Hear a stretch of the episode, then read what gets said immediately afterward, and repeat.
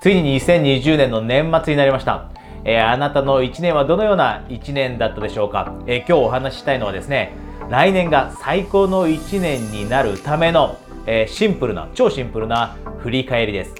1年、今年1年どうだったかっていう振り返りしないと来年につなげることできません。で、もしかしたらです。いろんな今世界で起きていることがあるにもかかわらず、でも今年が最高の1年だった人もいるかもしれません。もしかしたら売り上げが最も上がった1年だったり、仕事がうまくいくようになった1年だったかもしれません。でも、そういったあなたにとっても、さらに最高の1年というのがあります。私たちって次のレベルを常に持ってます。次の可能性って持っています。なので、もしそういった方であっても、ぜひこの振り返りしましょう。で、来年をさらにです。最高な1年にしていきましょう。で、人によってはです。もちろん、今、コロナウイルスの感染拡大によって、え大変なことになっていて、今年の1年って全然いい1年じゃなかったなと思ってる人もいると思うんですね。で、ぜひ忘れてほしくないことがあって、まず一つここでメッセージをお伝えしたいんですが、どんなこともです。どんなことも。人類の歴史を振り返ってみたときに、人って最終的には乗り越えることができます。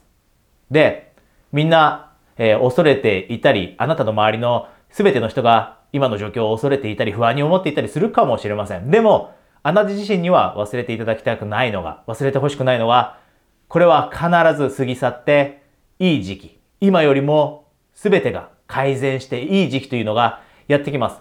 で、私たちはそのさらに良くなった時期に備えるためにこうやって自己啓発だったり自分を鍛え上げていって、で、そのチャンスをものにするという、この準備をしているんですよね。なので、ぜひ未来は明るくないって思うんじゃなくて、未来はもう間違いなく明るいです。いつかは、この状況っていうのはみんなが克服して、で、そんな時もあったよねと言える状況っていうのが必ずやってきます。なので少し今暗くなってしまっている人は、ぜひですね、明るい気持ちになってほしいと思ってこのメッセージ、必ずです。人類はこれを克服する。だからこそ、その時に備えて私たちは今をさらに自分を鍛える時として時間として使うようにすると、今という時間をですね、さらに大切に、え使っていけるようになると思います。ではですね、今日のトピックですね。来年を最高にするための振り返り。これもうシンプルなやり方でお伝えします。で、なぜシンプルなやり方でお伝えするかというと、あまり複雑にしてしまうとですね、このお話をしてもやらない人って多いんですね。これは私のコーチングのクライアントさんを通してももう分かってきました。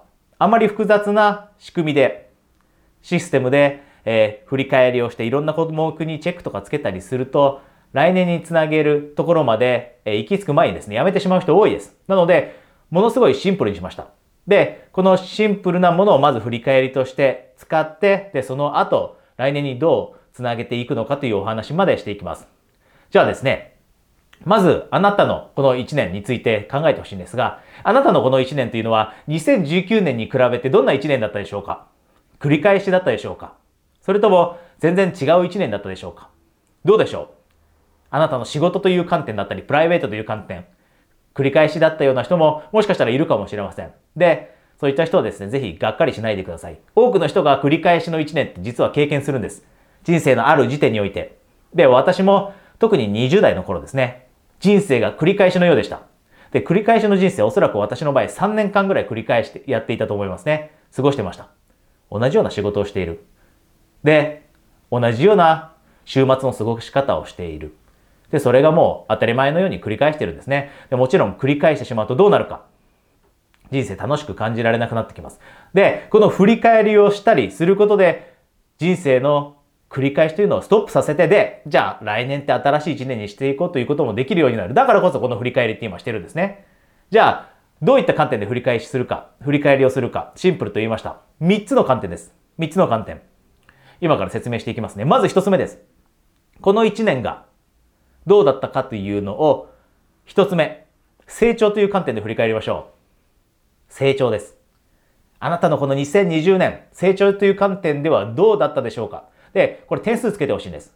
漠然と成長という観点でどうだったかなって言ってもなかなか、可視化できないので、しっかりとですね、点数つけます。10点満点で点数をつけてもらって、自分の中で今年ものすごい成長できた、もう最高に成長できた1年だったなと思ったら10をつけましょう。で、まあまあ少し成長できたなと思うぐらいであれば、6だったり7がつくかもしれません。で、全然ダメだったなと。全く去年から何も変わっていないという、ちょっと自分として成長という観点ではがっかりという1年だなと思ったら1かもしれませんね。自分の気持ちに、自分に正直になって点数をつけましょう。で、これ点数が低いのが悪いわけではないです。点数が高ければいいわけでもないです。これをきっかけにして来年はさらに素晴らしい成長という観点で素晴らしい1年にすればいいだけですよね。なので、ここでは自分に正直になることが一番大切です。で、私も2とか3がつく1年ってもちろんありました。なので、点数何点ついても気になる必要ありません。正直に評価していきましょう。成長ですね。スキルという点でどうだったか。人間力という点でどうだったか。あとは知識という点でどうだったか。そういった成長があったかどうか。それを評価しましょう。これが一つ目ですね。で、二つ目です。で、二つ目。それは貢献です。で、貢献っていうと、人それぞれ貢献したい相手って違ったりします。なので、あなたの人生の中で貢献したいって思ってる人がいると思うんですね。で、その人のことを考えながら、あなたの貢献レベルってどれぐらいの満足度だったかというのを1から10で評価していきましょう。で、人によってはビジネスをしている人であれば、そのビジネスでクライアントとなっている人たち、お客さん、そういった人たちへの貢献かもしれませんよね。で、これから誰かを助けたいと思っている人であれば、その助けたい人に対する貢献かもしれません。または家族がいる方、お子さんがいる方であれば、そういった人に対する貢献、友達に貢献したいと思っている人がいれば友達かもしれません。ボランティアをしている人であれば、そのボランティアをしている相手の方に対する貢献かもしれませんね。この貢献という点、ぜひ評価しましょう。これも1から10です。で、これ1と2ですけど、なぜこの評価しているかというと、ちょっと考えてもらえればわかるかもしれませんが、人って自分が成長していると感じたとき満足感感じるんですね。で、一方で、自分がもう、例えばこの10年間だったり5年間全く成長してないと思うと、ものすごいがっかりして人生楽しめなくなるんです。満足感ものすごく低くなるんです。例えば想像してみてください。10年前のあなたと今、全く何も変わってない。人間的にも成長してない。知識も増えてない。スキルも何も向上してない。そう思ったらがっかりしますよね。なので、日々私たちって、この成長というところに意識を向ける必要があるんですね。で、特に今年末です。なので、あなたが成長という点で2019年と比較してどうだったかというのをチェックします。で、二つ目、貢献というお話しました。貢献は人の人生に喜びを与えてくれます。で、私たちって、もちろん自分のこと大切です。ものすごい大切です。一番最初に大切にしなければいけないのはもちろん自分です。ただ人生の満足度という点で考えると、私たちって自分だけじゃなくて、人のために何かができた時というのが満足度がぐんと上がるんですね。もう格段に上げる上がります。だからこそ、今年末においてあなたが貢献したいと思っている人、人それぞれ貢献したいと思っている人違います。私はコーチングをしているので、コーチングのクライアントさんも私が貢献したい人になります。で、あなたもあなたのビジネスを持っていたり、あなたが働いていたらその働いている会社ですね、になるのが同僚かもしれません。上司かもしれません。部下かもしれません。リーダーであれば部下ですよね。部下の人がいるはずです。そういった人たちへの貢献かもしれない。そういった人たちへの貢献度を自分が感じられたとき、自分の人生っていいなと思えるようになるんですね。なので、この2つ評価しています。で、最後3つです。最後3つ目。実はこれがですね、多くの成功者だったり達成者の人にとって最も大切な項目になります。それは楽しめたか。成長貢献の次は楽しめたかです。で、なぜこれって多くの達成者の人たちにとって最も大切かというと、忘れがちだからです。もう、おそらくあなたもこのビデオを見てくれているということは、努力家の方なんですね。努力家の方でなければ、あえてこんなビデオ見ようとしません。こんなビデオ見ようとしません。努力をして自分のことを考えて自分の人生に対して真剣に取り組んでいる方がこういったビデオを見るんですね。で、そういった人の多くがやってしまいがちなこと。これは私もそうです。努力をしている時にやってしまいがちなことって、楽しむことを忘れちゃうんです。楽しむことを忘れて、とにかくがむしゃらに努力をしようと。でも人生というのは、一つの大きな目的でもあると思っています。楽しむこと。貢献しつつも、自分を成長させつつも、その人生を楽しまなければ意味がないですよね。で、私たちの人生っていつ終わるかわかりません。もしかしたら明日終わるかもしれません。来週終わるかもしれません。1年後かも10年後かもしれません。誰にもわかりません。その、いつ終わるかわからない人生、たった一度の人生を過ごしている中で、楽しむことを忘れてしまっている人多いんですね。で、そうすると、成長を感じていたとしても、そして周りの人に貢献できていたとしても、楽しむことを忘れてしまうと人生から虚しさ感じたりするんです。で、あなたにそれを忘れてほしくないのもあるし、さらに人生を満足できるものにしてもらうためにこの必須の要素の楽しむということに気づいてほしいのもあって、この3つ目の項目として入ってます。あなたは2020年、2019年と比べて楽しめたでしょうか ?2020 年あなたはいろんな状況ありました。怖い状況もありました。不安になるような状況もありました。歴史的な1年だったと思います。でもこの状況の中でも楽しめてる人っています。楽しめてる人っています。すべての人がすべて恐れていて何もできなかったわけではありません。どんな状況下にあたって楽しむことってできます。で、あなたは楽しめたか ?1 から10で。これも自分に正直になって評価しましょう。で、ここまでぜひ点数つけてくださいね。でもし点数つけて終わ、つけ終わってなければここでビデオ一回止めてもらってもいいです。で、じゃあつけ終わった人はですね、あなたに次にやってほしいこと。振り返り終わりました。成長、貢献、そして楽しんだかというシンプルな3つの項目、チェックして、で、点数低いものとかってあったと思います。で、人それぞれですよ。どこの点数が低かったかっていうのは人それぞれです。で、この結果を見て、それをベースに、来年の、来年のです。2021年のテーマを考えましょう。テーマを考えましょう。今日のこのエクササイズは、来年をさらに最高にするためのシンプルな振り返りですよね。なので来年につなげていきます。